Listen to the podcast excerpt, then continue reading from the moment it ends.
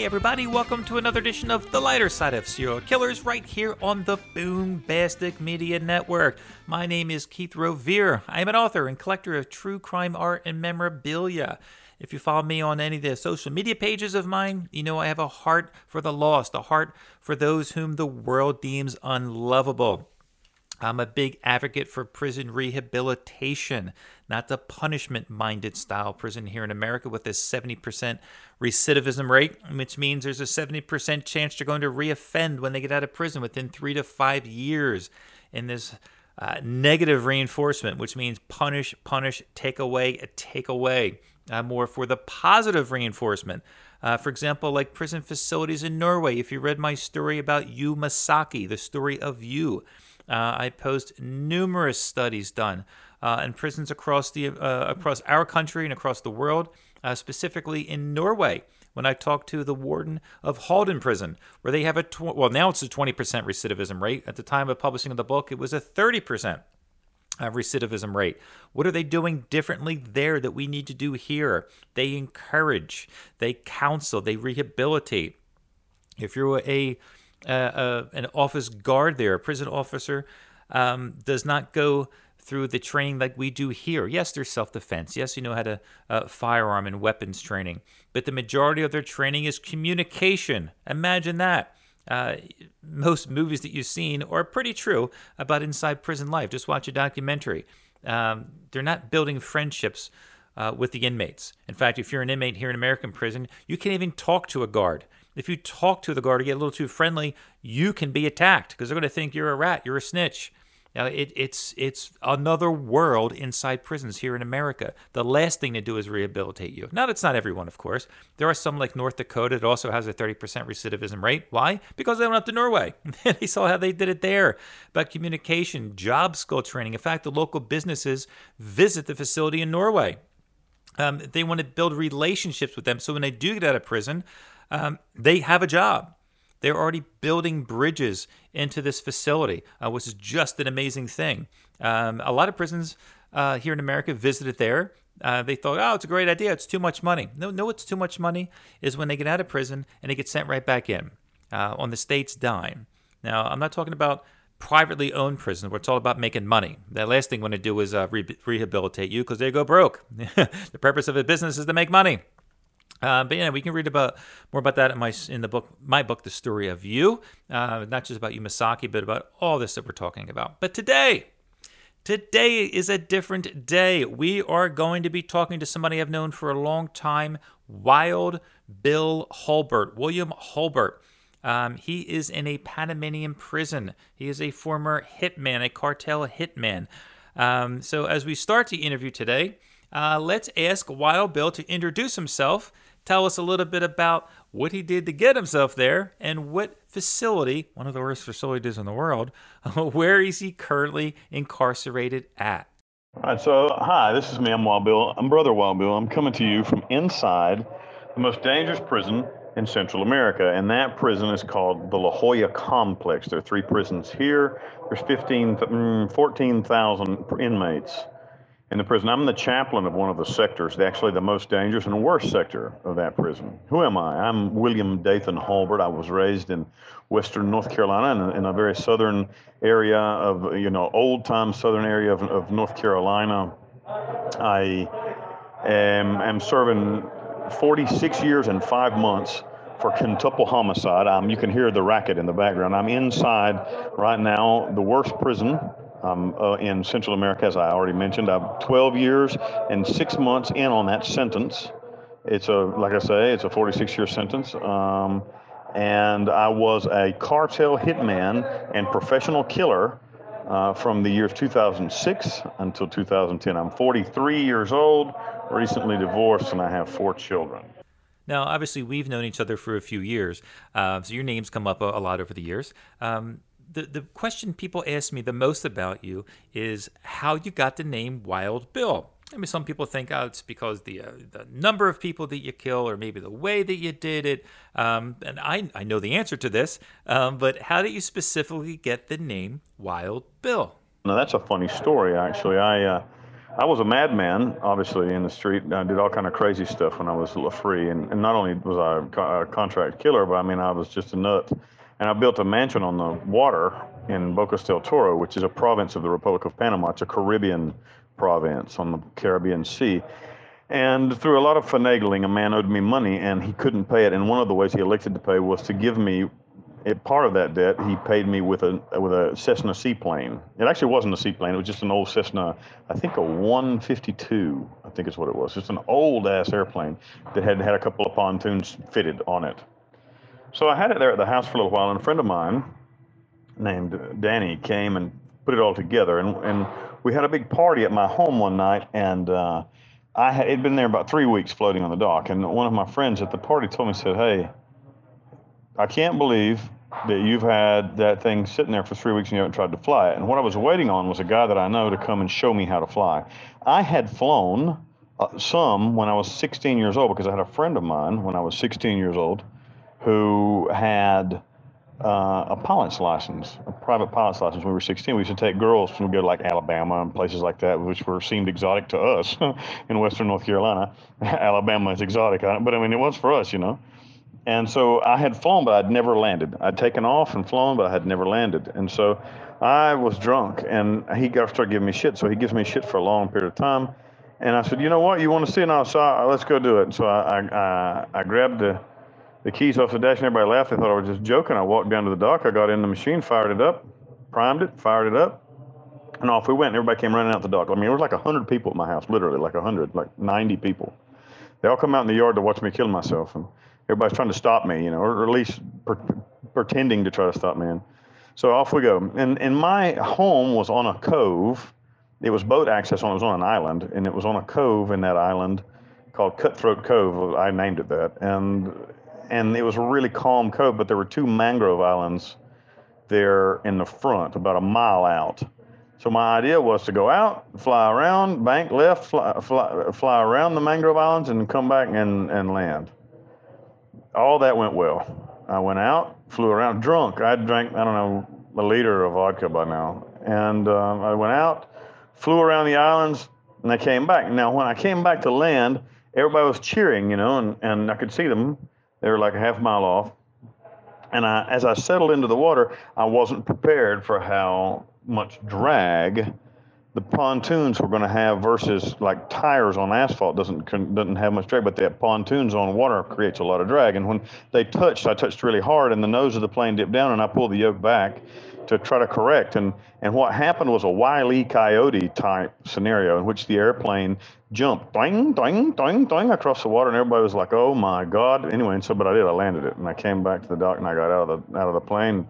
I killed the engine, got out of the plane, tied the plane up and I presented myself to my cheering crowd, my adoring fans, and my friend said, "That's our Bill. That's our Wild Bill." So that's how I got that name. It was my first my, my first solo flight, and uh, never had any flight training at all. Now, this show is obviously the lighter side of serial killers, but every article that I've read about you, um, or a YouTube documentary, it always labels you as a serial killer. Um, you know, I'm not quite sure I would label you as a serial killer.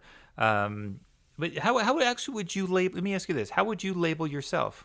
Well, I'm a hitman. I was a hitman. I was a, an asshole. Uh, certainly an asshole. I was an asshole, but I don't think I'm a serial killer. I, I, certainly don't have any desire to kill anybody. I, you know, I don't like sit around missing killing people or anything like that. I don't have any bloodlust.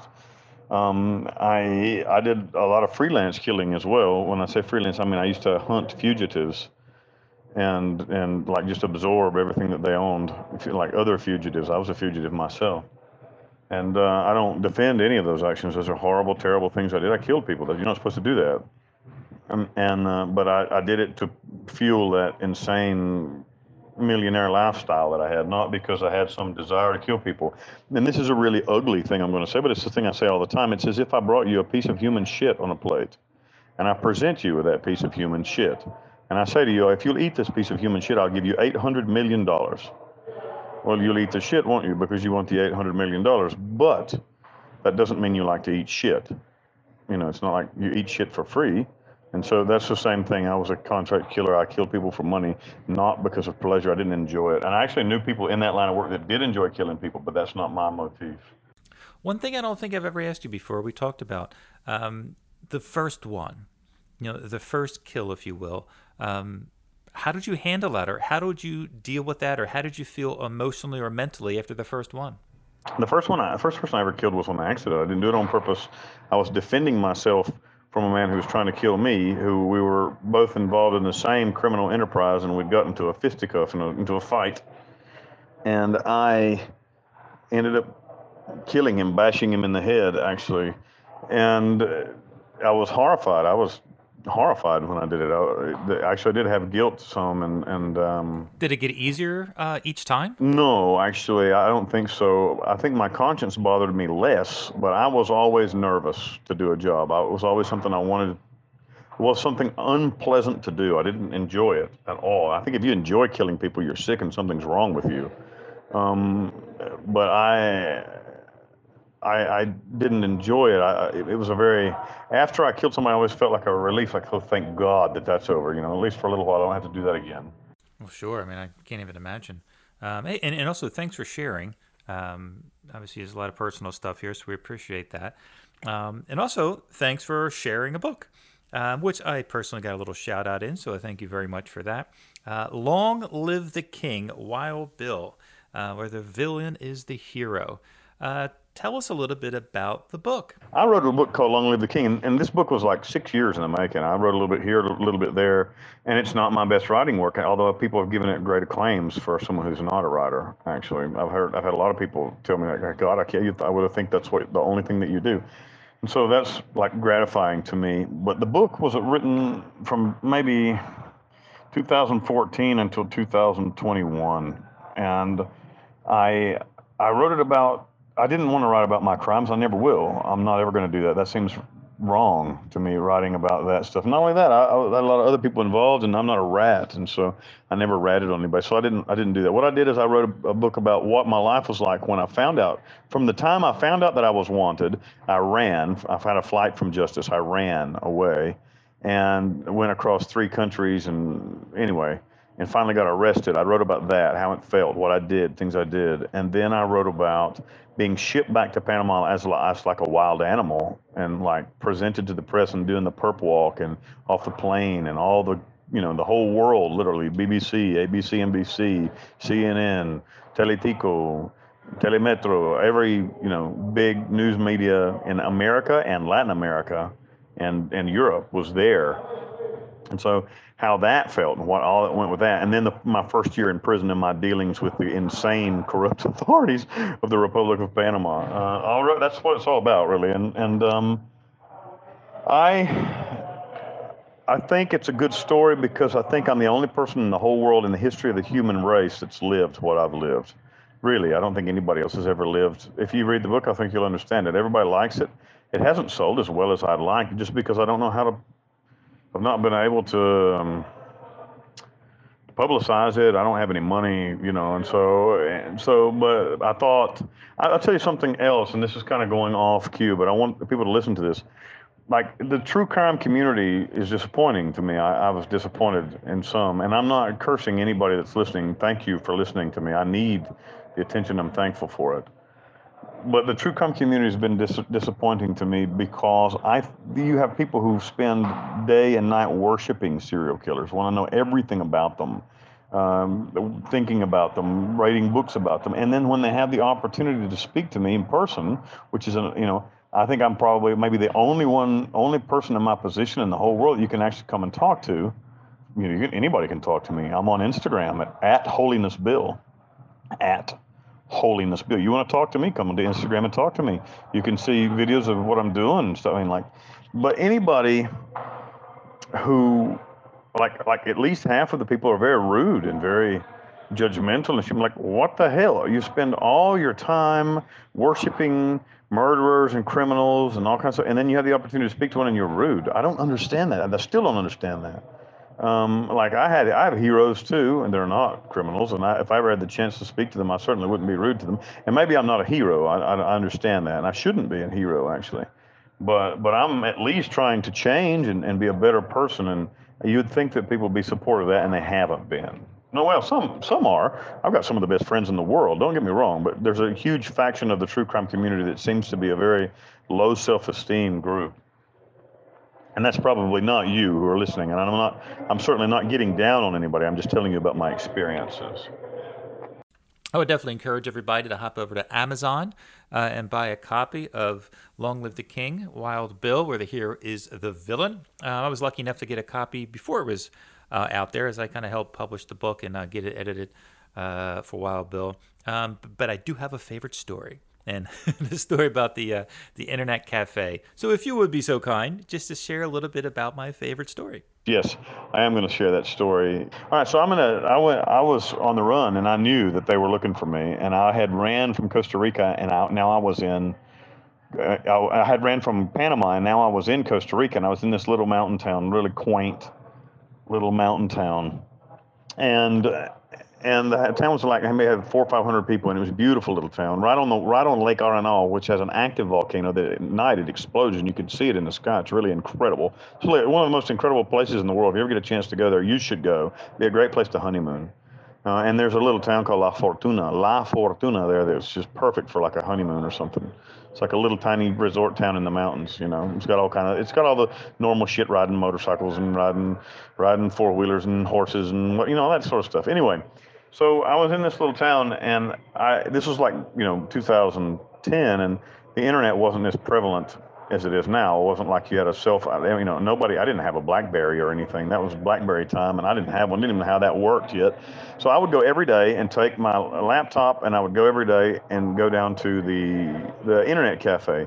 And this particular day, a lot of times I didn't take my laptop, and I would just go and use the computer there to check my email. And I didn't realize that the federal government could check me, could track me by my email, and apparently that happened. I, I, apparently, the Americans found out that every single day, or like, like three days a week, this guy's going here and he's checking his email.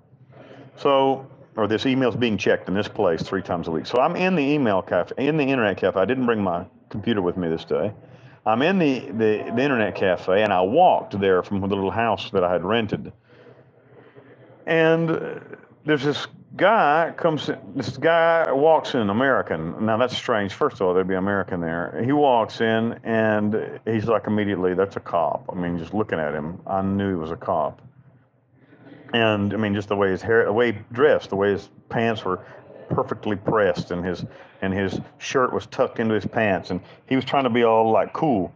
But i mean like i'm in the place and there's one little girl in the other area there who can playing a video game on another computer way far away from me and this guy comes and sits right beside me and i'm like in my mind i'm thinking oh shit oh shit oh shit oh shit oh shit oh shit oh shit oh shit oh shit oh shit you know and he says how's it going i said good he says where are you from I said, my mother's womb. I'll never forget saying that. I don't even know where that came from. I said, I'm from my mother's womb.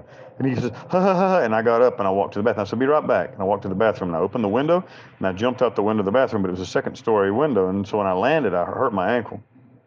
And I ran around up, up behind some pine trees there and I just sat down and waited. And in Costa Rica is a tiny little, the roads are tiny little things, and everybody drives like a Hyundai or a Toyota, and little bitty tiny little car, and out of nowhere drives up this huge Chevrolet Caprice. It's got to be the only Chevrolet Caprice in the whole country for sure. It's like a tank, you know. It pulls up outside, and I'm like, holy shit! They, it's the federales, you know, the American, the feds, it's the FBI. So the the agent or whatever walks, the, the, he thinks he's a secret agent. He's like an idiot, a bumbling fool. St- goes out of the place and stops and talks to another guy in the car who looks exactly like him. They're like twins. And the guy in the car screams at him, and he screams back, and he gets in the car and they drive away. And I'm like, oh shit, you know, I gotta go. And so I did. I, I flee. I flew. I, anyway, I escaped them. That's the story. Can you also talk a little bit about your facility as far as medical care goes? As far as running water goes, uh, as far as plumbing goes there. Um, can you break that down a little bit for everybody on what conditions that you have to live with regarding medical care? Ba- I'm just talking about basic things: running water, plumbing, and medical care. Well, medical care is non-existent where I am. It's not. You're not allowed to have medical care. If you get sick, you die. If you have an aneurysm, if you have a appendix burst, If you have cancer, if you have a heart attack, if you have a stroke, you fucking die. Forgive my language, but that's how it is. That's what happens here. So there's none. Um, not all Panamanian prisons are like that, uh, but the one where I am is that way. Running water. I have water three hours in the morning and 45 minutes in the afternoon of running water. That's it. Uh, one luxury of the place where I am, I am in my own cell. I have my very own cell, which is nice. And I've, I've recently got a job. I'm, I'm working now. Um, I am also the pastor of the church here on the inside, and I am the mediator between the gangs. So I'm a really busy guy for sure. But the, this facility's terrible. The prisoners have firearms here. Literally, yeah, you heard me. The prisoners have guns on the inside, AK-47s. In 19, in 2019, in 2019 at Christmas, there was a massacre. I wrote. I'm writing a new book. Uh, should be available in February called Concentration Camp 2000 that deals directly with um, that. I'm telling the, the only the only time it's ever been told, the story's ever been told. The New York Times picked the story up, but they didn't tell the story. And I researched it, talked to everybody that was involved in it, and I've got the story here how 15, 15 men were killed in a gun battle, in a, an assault rifle gun battle inside prison, prisoner on prisoner. So that gives you a little information, and get a little idea how things are here. This is a concentration camp. It's not a it's not a prison. There's no death camp. It's not a death camp. It's a concentration camp, meaning they just throw everybody in here and then they put cops on the outside, and if you cross the line, they shoot you. That's prison here. You know, there isn't a whole lot of real organization to it. I mean, this is a, a, silly question, but why are there firearms in your facility? Did you not belong to the security there? Why are there firearms inside a Panamanian prison? One of the reasons that there are firearms in a Panamanian prison is because the police control the drug trade. How do they do that? There are, there are violent street gangs that have been put in prison. These violent street gang, gangs make a deal with the cops to sell cocaine on the inside of the prison. So the cops, when they confiscate cocaine, they bring a little bit here. You know, let's say they confiscate 50 kilos, they bring 20 kilos here and dump them on the gangs. And they dump also, they also dump the guns that they find, the illegal guns that they find on the street here, so that the, the street gangs can protect the cocaine that the cops give them to it. This sounds insane, but it's absolutely the truth. And a little bit of research, you can find that it's that way. And that's how Panamanian prisons are ran, and that's why there are firearms on the inside. Now you always read about you know Americans getting locked up abroad. I think there was even a TV show called Locked Up Abroad, uh, and how they treat Americans there. Um, so, what was your experience like when you first got there? Uh, how were you treated there? Um, obviously, you got uh, tons of uh, news coverage. Did they know who you were too, and uh, and how were you uh, received? Yeah, everybody knew who I was. I was huge. I was like, I don't know, it was like Ted Bundy in the street or Charles Manson or something. I mean, I was n- enormous, you know, or or or who was that guy? Anyway, I'm, I'm I was huge when I got and but everybody accepted me really well. Everybody wanted to be my friend and you know I think uh, the prisoners I haven't had any problem with the prisoners at all. And like the whole thing like in the in the states, United States, like everything's segregated by race. There's no racism here, like none. That's a concept that's manufactured by the United States government that doesn't exist here. Um, and, that, and coming to Panama is, is that in one way it's very liberating in that fact. I mean, like I'm in a place right now where there's only two white guys, like American white guys, what you call a white guy, and there's 157 of us, and there's two white guys, and I don't feel even a remotely, uh, you know, looked down on or you know, and like all my friends, all my friends are very, very, like we sit at a table, there's two or three black guys from the Caribbean. There's, you know, Latino guys of different shades, an Indian guy. So, I mean, it's not, this is not something we even think about. So that's one thing that's cool here. Uh, we talked about this uh, a few times before, but I think like Panamanian law says you can only serve a specific amount of time and no more. Um, but from what you told me, you're serving over and above what's allowed by law there. Um, and I think you're working on appeal or about that too. Or your lawyer was uh, trying to appeal that. How is that a? First of all, how how is that possible, and how is the appeal working out? I lost my appeal, by the way. I don't know if everybody knew that, but I lost my appeal. I'm stuck with a 46 and a half year sentence. So I'm trying to figure out what to do about that right now. Um, you know, that's just an incredibly long sentence for a Panamanian prison. So I'm trying to figure out what to do about it. It's not legal, but the law here doesn't work. And so I'm talking, I'm waiting on the embassy to come and see me again, which they finally started talking to me again. The American embassy hates me. I mean, like, that's funny though, they didn't. When Obama was in president, when, when Obama, I'm not pol- political. I don't care if you're a Democrat or Republican. I don't care. I don't. Those things like po- American politics seem pedantic and ridiculous to me now that I'm outside of America. Um, but I'll tell you the truth. When Obama was president, the embassy was so helpful to me. And then when Trump took over, the embassy became like Nazis. They hated prisoners and they stopped visiting us altogether for three years. They said it was for COVID, but that's bullshit. They stopped visiting. Everybody else's embassy visited them, but the American embassy decided to stop helping prisoners. And then now, like six months ago, there's a new president, Biden or whatever. Um, they started, they visited me about six months ago and gave me some information, and I'm waiting on them to come back and see what we can do about trying to get me out of prison because I should be free and like by law I should be free in three or four years because in Panama you only do 20 you only do 66% of your time. And and that would be 13 years on a 20 year sentence is what I should do which like next year should put me free but it didn't work out that way even though it should have legally. Well I'm sure when things like this come up uh uh, your faith obviously uh, gets you through those, not just the normal hard times of being in that prison, but uh, dealing with all the legal issues also. Uh, and speaking of faith, we've spoken privately about it, and obviously publicly you you talk about your conversion to Christianity. So, can tell us a little bit about the role of faith in your life? My faith plays my, the central role in my life. I love Jesus Christ, and I teach what Jesus Christ told us. I have on my arm here tattooed uh, San Juan 15, 17, which means John 15, 17, which says, Only one commandment do I give you, that you love each other. Love, uh, aman, aman uno al otro. And that's what it says in Spanish. And you, that you love each other, you love one another. So that's what we do here. And, and we have a church that has 22 people, 22 members. Uh, we had church service today at 10 o'clock in the morning. Really excited about it. I also believe very much in the law of attraction. Um, that the, the things that you think about and the things that you concentrate on happen. And, and so you have to be really careful what you think about. Now, one thing I know you've been thinking about is the new book. Um, can you tell us a little bit about the new book uh, and when can we expect it to be released? Concentration Camp 2000 is a book that I wrote. Uh, it's, it's completely finished now. It, it went to the editor like a couple of days ago. Um, it's a book about there's three there's three different topics in the book. The first is the massacre that occurred here where 15 were killed in 2019. The second is Sector C, where I am, what that means, and how Panama has a soft torture facility that the United States and Britain, Great Britain use to coerce people into cooperating with them and what that's about.